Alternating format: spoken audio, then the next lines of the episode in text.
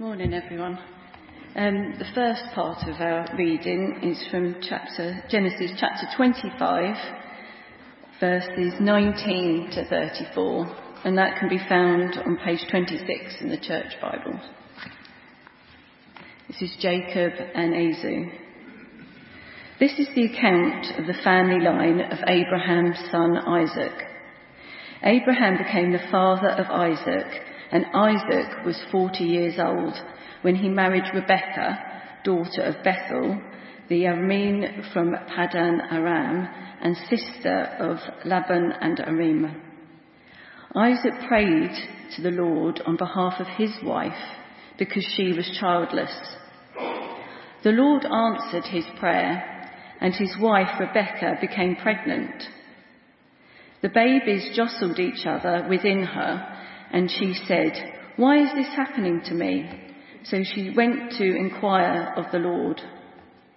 The Lord said to her, Two nations are in your womb, and two people from within you will be separated.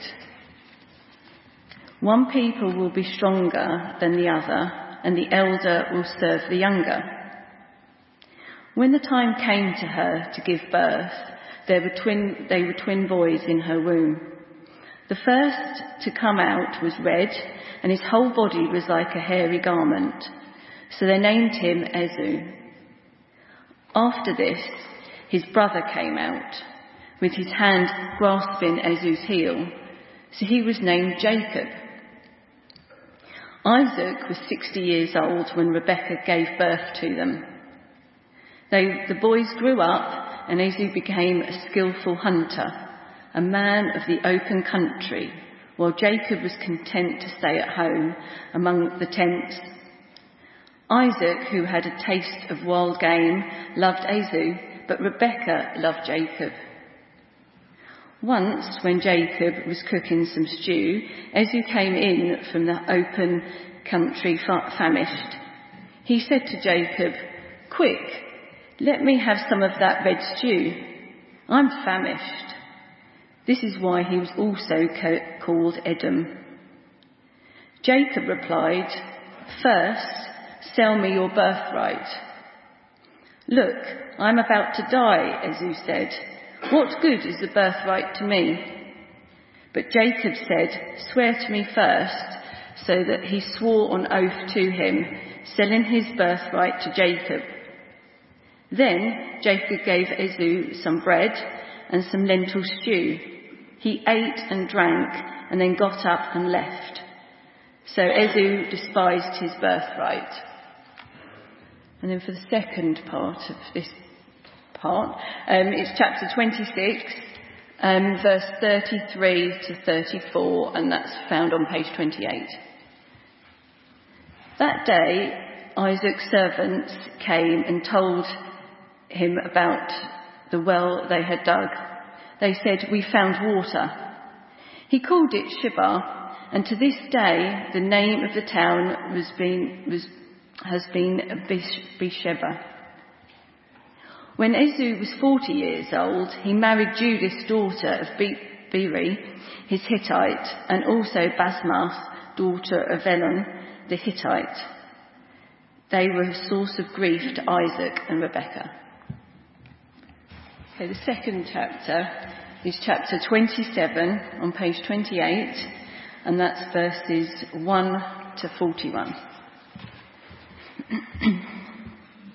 when Isaac was old and his eyes were so weak that he could no longer see, he called for his elder son Esau and said to him, My son. Here I am, he answered. Isaac said, I am now an old man and don't know the day of my death. Now then, get your equipment, your quiver and bow, and go out to the open country to hunt some wild game for me. Prepare me the kind of tasty food I like and bring it to me to eat, so that I may give you my blessing before I die. Now Rebecca was listening as Isaac spoke to his son Esau. When Esau left for the open country to get to hunt game and bring it back, Rebecca said to her son Jacob, Look, I overheard your father say to your brother Esau, Bring me some game and prepare some tasty food to eat, so that I may give you my blessing in the presence of the Lord before I die. Now, my son, listen carefully and do what I tell you. Go out to the flock and bring me two choice of young goats, so that I can prepare some tasty food for your father, just the way he like it. Then take it to your father to eat, so that he may give you his blessing before he dies. Jacob said to Rebekah, his mother, but my brother Esau is a hairy man, while I have smooth skin. What if my father touches me? I would appear to be tricking him and would bring down a curse on myself rather than a blessing. His mother said to him, My son, let the curse fall on me. Just do what I say, go and get that for me. So he went and got them and brought them to his mother. And she prepared some tasty food, just the way his father liked it. Then Rebecca took the best clothes of her elder son Esau, which, uh, which said had in the house, and put them on her younger son Jacob. She also covered his hands and his smooth part of his neck with the goatskin then she handed her son Jacob the tasty food and the bread she had made. He went to his father and said, My father. Yes, my son, he answered. Who is it? Jacob said to his father, I am Esau, your firstborn. I have done as you told me. Please sit up and eat some of my game so that you may give me your blessing. Isaac asked his son, How did you find it so quickly, my son? The Lord your God gave me success, he replied. Then Isaac said to Jacob, Come near so, come near so, I can touch you, my son, to know whether you really are my son Esau or not. Jacob went close to his father Isaac, who touched him and said, the voice is the voice of Jacob, but the hands are the hands of Esau. He did not recognize him, for his hands were hairy, like those of his brother Esau. So he proceeded to bless him. Are you really my son Esau? he asked.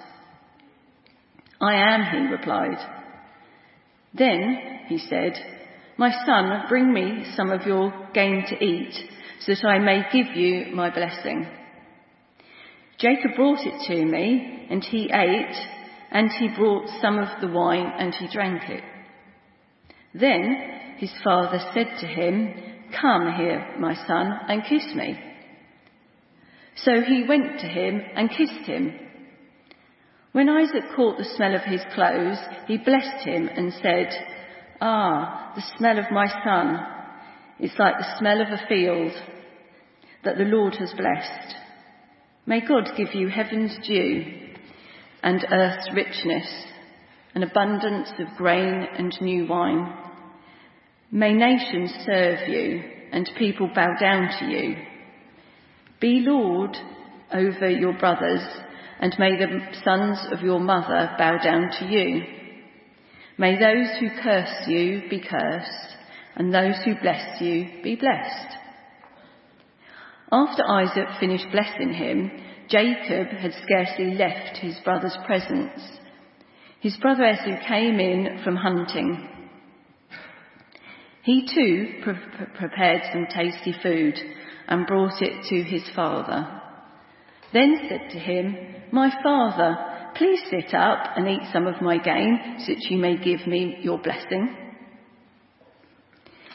His father asked him, Who are you? I am your son, he answered, your firstborn, Esau. Isaac trembled violently and said, Who was it that hunted game and brought it to me? I ate it just before you came and I blessed him, and indeed he will be blessed. When Esau heard his father's words, he burnt out with a loud and bitter cry and said to his father, Bless me, me too, my father. But, he said, your brother came deceivingly and took your blessing. As you said, in, isn't he rightly named Jacob? This is the second time he has taken advantage of me. He took my birthright, and now he's taken my blessing. Then he asked, Haven't you reserved any blessings for me? Isaac answered Esau, I have made him lord over you and have made all of his relatives his servants, and I have sustained him with grain and, and new wine. So what can I possibly do for you, my son? Esau said to his father, Do you have only one blessing, my father? Bless me too, my father. Then Esau wept aloud.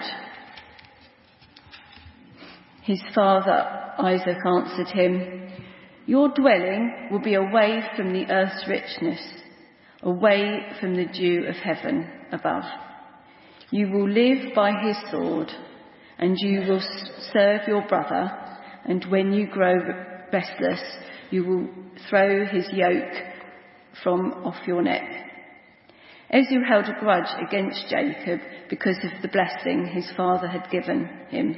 He said to himself, The days of mourning for my father are near. Then I will kill my brother Jacob.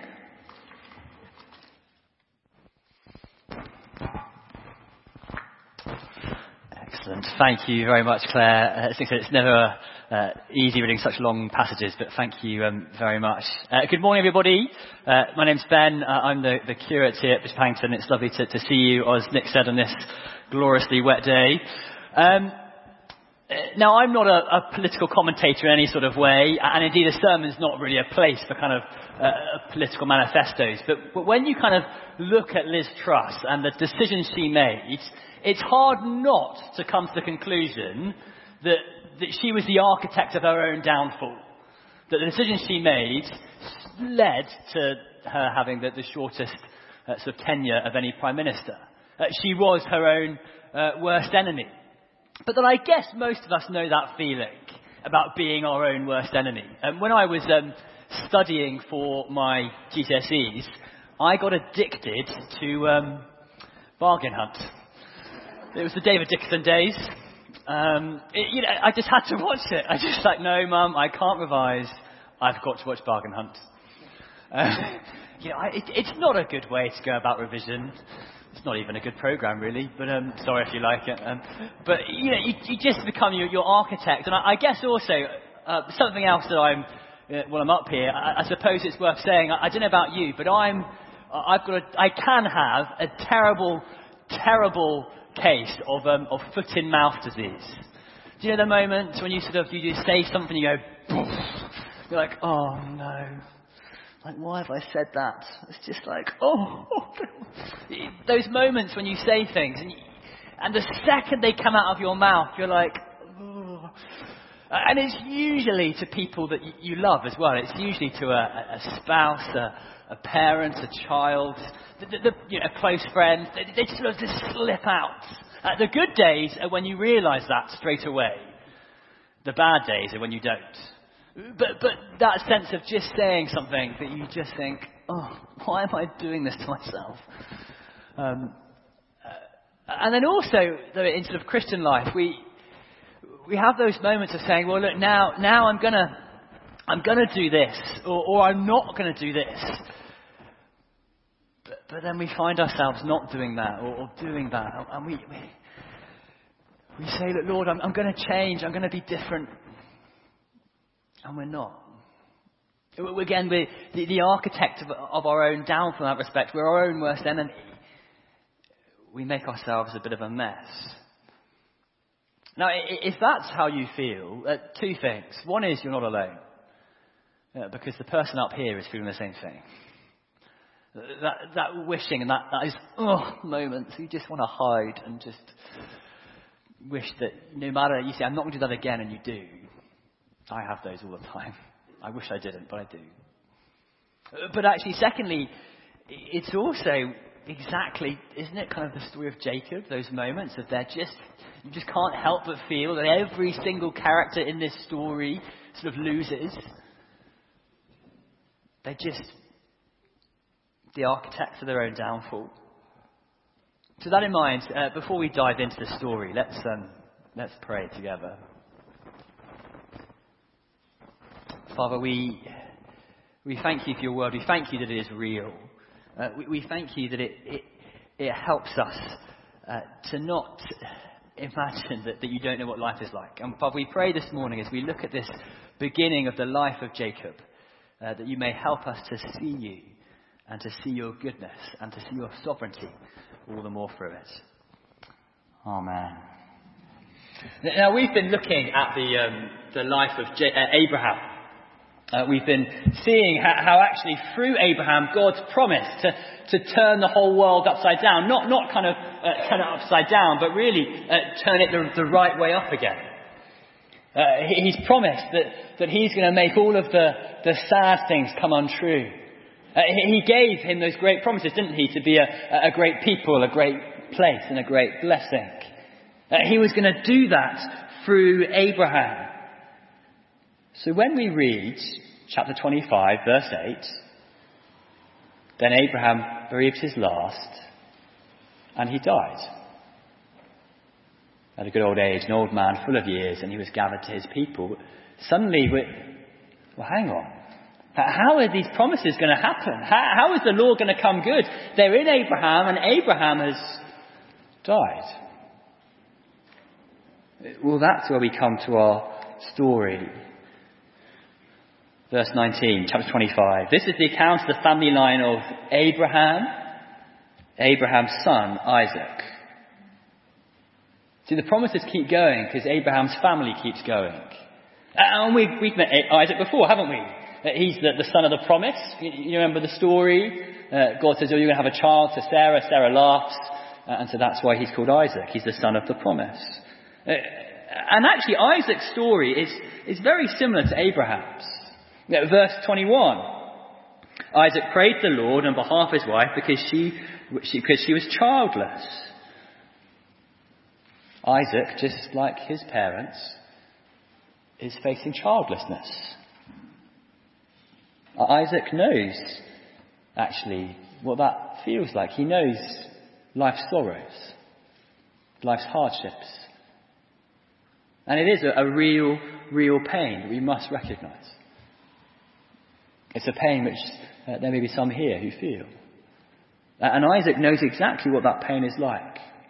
Uh, but it's also a, a, a, pain in terms of uh, God's story. Uh, because how then is God going to bring about this promise if we have uh, Abraham, uh, Isaac, and then nothing? How is that going to happen? Well, as, as, a good husband, Isaac prayed for his wife. And just an aside, that's what a good husband would do, should do, is to pray for their wife. And our wife should, should pray for their husband. But, but Isaac prays, and he prays for 20 years. 20 years he prays. And then the Lord does the impossible. He does the impossible. Uh, and he brings forth children to Rebecca. Uh, and it, it's not because of Isaac's prayers. It's not because he prayed for 20 years. It's because actually, again, just a small glimpse. The Lord wants to say, it is about what I do. It is all of me. Uh, and he gives twins. And these twins are in uh, Rebekah's belly and they're just jostling. Uh, verse 23, uh, so therefore they're jostling in the belly, and so that Rebecca inquires the Lord, and the Lord says this, verse 23, Two nations are in your womb, and two peoples from within you uh, will be separated. Uh, one people will be stronger than the other, and the elder will serve the younger. Uh, see, here's the headline that's going to kind of uh, be across the whole of the Jacob story. The older will serve the younger. Uh, the older will serve the younger. And that's just completely uh, against the, the, normal path of things.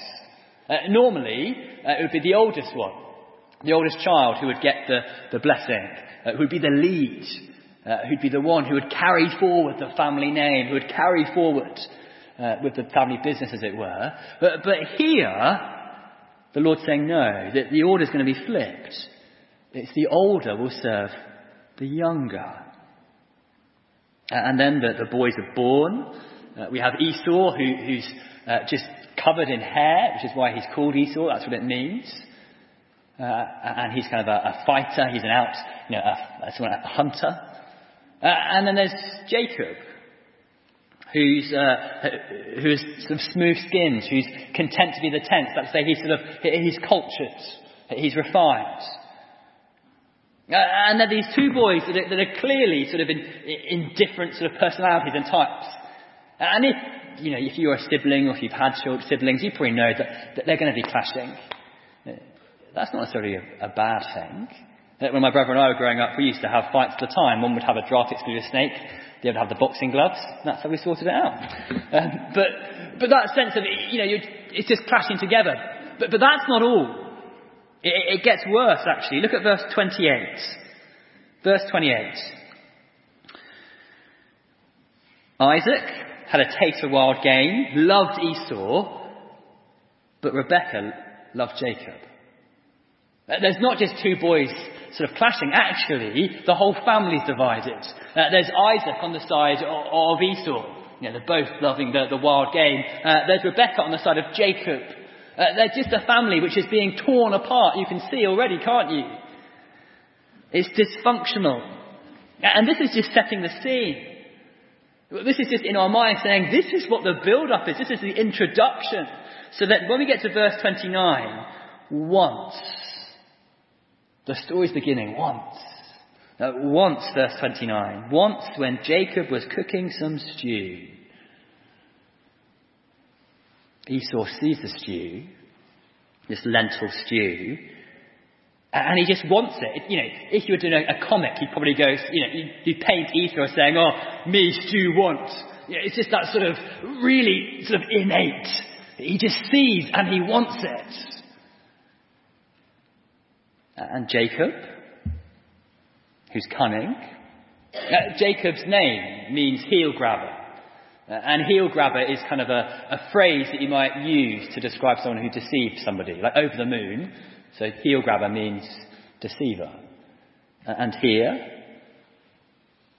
Jacob has a cunning plan. He says, look, I'll give you some stew, that's fine. But um, you've just got to sell me your birthright. And it's almost this sort of uh, Kevin and Perry moment from Esau. He's like, oh, what good's a birthright to me if I'm going to die? It's like, he's not going to, is he?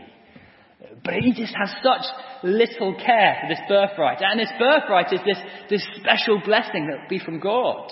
Remember, uh, Abraham to Isaac to Esau. Uh, the, the, the, the, blessing of God going down. And he cares so little for it. It's a bit like he's got a, a family pearl. There's a pearl of, of great price uh, in the family, and he goes, I care so little for it, I'm going to go to McDonald's and buy a value burger with it. That's, there's this, this amazing, amazing thing, and he just goes and buys a quick meal for it. Uh, and so this whole picture is, is, meant to be dysfunctional. We're meant to see that Jacob is being deceptive, but we're also meant to see the disdain of Esau. Uh, and the, the author uh, really wants us to know that. So in Old Testament narrative, you don't usually get these comments. But the very last sentence of chapter 25, the author says, look, just so you absolutely know what is happening, he says, so Esau despised his birthright. Esau despised his birthright. See, this is why he's never going to get God's blessing. He doesn't want his blessing, that's why. He doesn't want it. He, doesn't want to be a part of God's family. He, he doesn't care for it. He despises it. Esau lacks the most important component faith. He cares no one jot for it. And so then when we jump to the, the end of chapter 26, uh, and we see uh, this, the story, or, or the, the, the comment rather, about who he marries, it makes perfect sense. Do you remember uh, last week?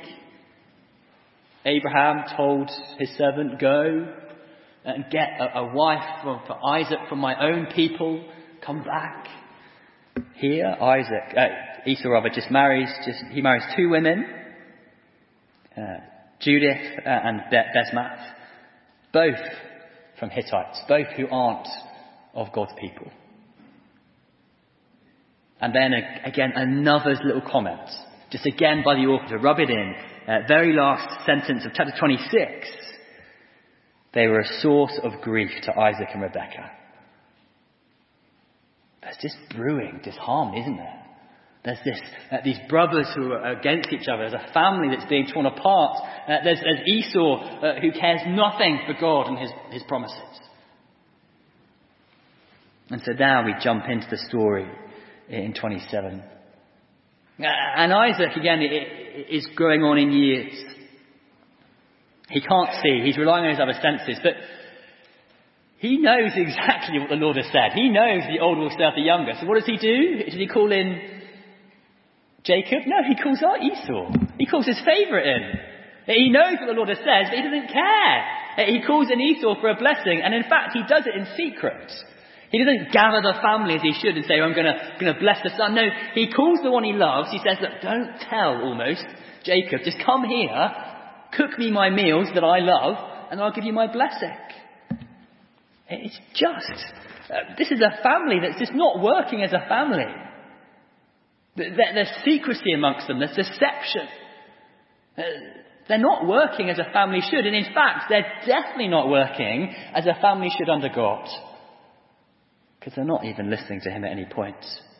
And then there's Rebecca, who, um, who, is, who hears this. Now, it, it's unlikely she's kind of got the glass to the door. She's probably not doing some sort of secret spy mission. Uh, these are tents after all, and we've probably all had that experience of talking in tents and realizing you can hear exactly what everyone is saying in the tent next door.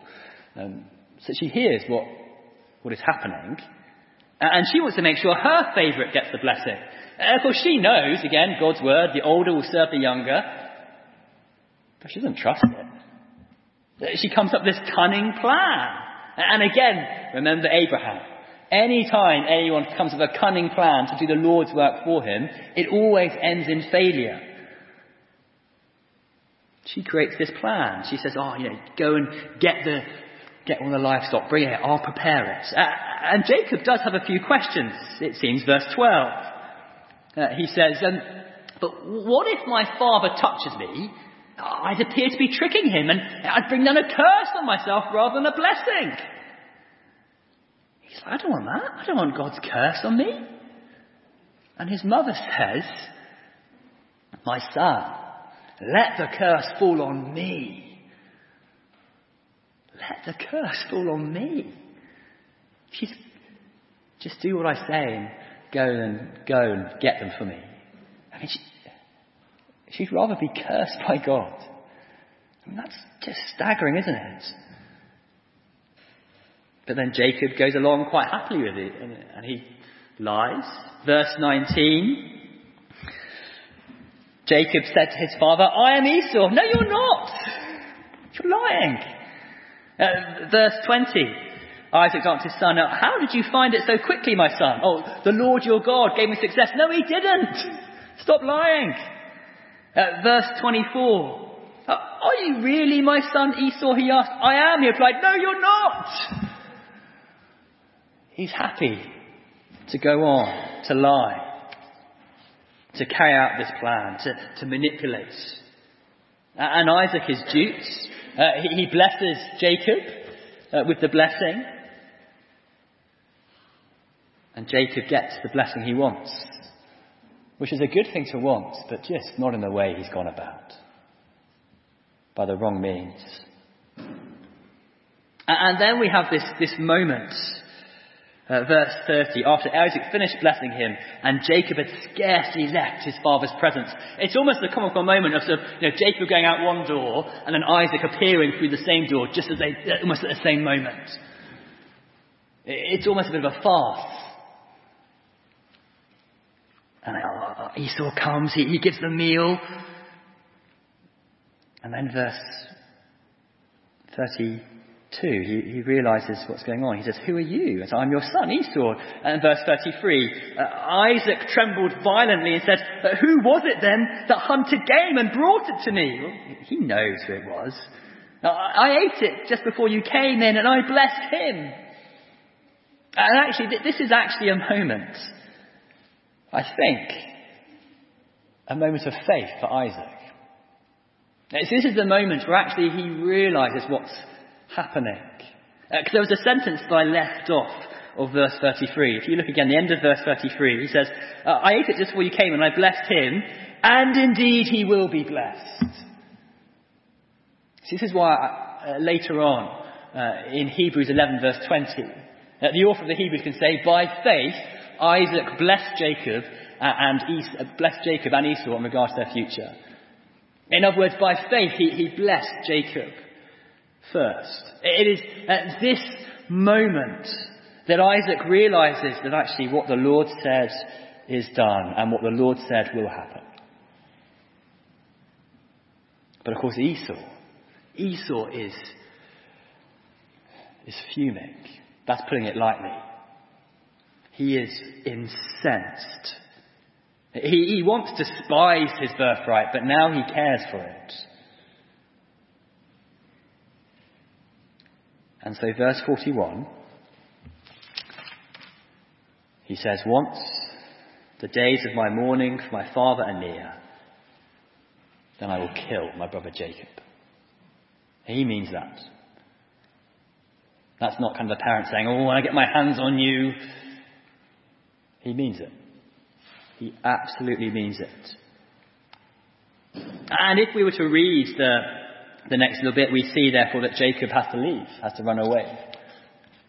And so it, comes about that in this story, it just feels like every single character loses. Everything they do. Uh, Isaac has, has chucked torches into his family tents and just set things ablaze as he uh, picks favourites. He doesn't lead like he should. Uh, Rebecca uh, has to send her beloved son away and she will never see him again. She will never see him again. Uh, Esau is murderous, is rejecting God, rejecting his family, and Jacob, the manipulator, has to run away. I mean, there are, there are consequences to all of their actions. What they did has led to this. But yet, but yet, throughout it all, the invincible determination of the Lord to keep his word, to accomplish his promise, shines so brightly. Uh, despite this dysfunctional family, despite the opposition of Isaac, despite Rebecca and Jacob's manipulation, uh, despite Esau's indifference, God will accomplish his purpose. He will do what he said. Uh, he will do in the life of this family, as we're going to see as we keep moving through the story. And if he will do so in the life of this family, he will do so in our lives as well. See, this story reminds us that despite our sins and our stupidities, and I have many, I have many, God's invincible determination to his word will be accomplished. And we know that not simply uh, because as we, we track this story, we see that exactly happen. Uh, we track through from, from Abraham to Isaac to Jacob to Jacob's son, Judah. And then from Judah all the way down to Jesus. Uh, see, we know that because actually we can look back and know, we can look back to that green hill uh, we can look back and see with absolute certainty the Lord, with invincible determination, will carry out his words. And that's true for you and I today. So just as we draw to a close, what does this mean? Uh, well, it means two things. It means that we must first listen to the warning. There is a warning. Sin has consequences. Our actions have consequences. It's an obvious thing to say, isn't it? And we all know that. But it does mean that we need to remember that. The words we say, the things we do, the thoughts we have matter. They don't just matter to, to you and I, to, to those we do it to, but they matter to God as well. Our sin has consequences. And the more we can remember that, the more it may encourage us not to do it. The more it may encourage us to walk in step uh, with our loving Father God. So there's a warning, but, but there's also an encouragement. And it's this. Yes, we may be our own worst enemy. Yes, there'll be times when we will be unfaithful, but God cannot be anything other than faithful to his unfaithful children. That you will never reach the end of his tether. You will never be able to derail his purpose. You will never fall out of his love. God cannot be anything other than faithful to his faithful children. Because yes, life may sometimes feel like it is messy, because the truth is life is messy. We may try and pretend that it's not. We may try and pretend that we as individuals can fix our own problems. We may try and pretend uh, that we don't make mistakes, or the mistakes we do make are small and insignificant. But we know that's not true. Uh, we know that that's not true as we look at our own lives. There are moments when we put our foot in it, and we put our foot in it big time.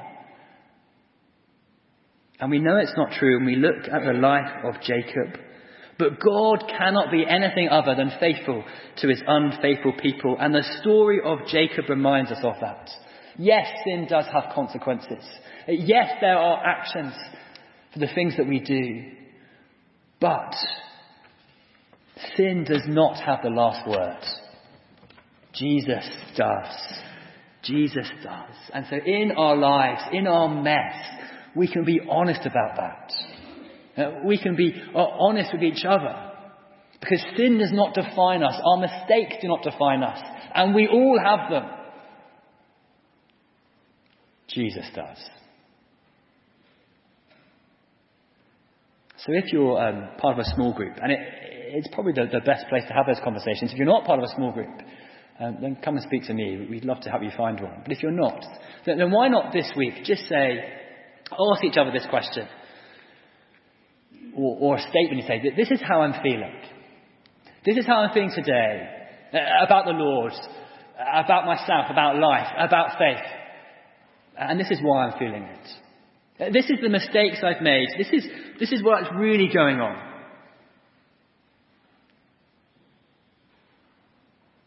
Be honest with each other. Recognize the mess we live in. Because it's the mess the Bible recognizes in the story of people like Jacob. But then also remember, God cannot be anything other than faithful to his unfaithful children. He will keep you. He loves you. He doesn't think less of you for talking about how you're feeling to other people. In fact, it opens it up. It opens ourselves up to know and appreciate and enjoy this good gospel more. So let's keep praying as we move through Jacob, uh, as we see this story unfold, see the dysfunctional family, and how it plays its part in God's blessing, not just to this family, but the whole world. And let's remember, actually, that same blessing comes to each of us as a free gift, because God cannot be anything other than faithful to his unfaithful children. Let's pray. Father, thank you so much for this story of Jacob. Thank you that it is real and honest. Uh, and Lord, we pray that you may help us to be real and honest with one another. Help us to, to see, Lord, that, that our sins do not disqualify us from coming to you because of the Lord Jesus.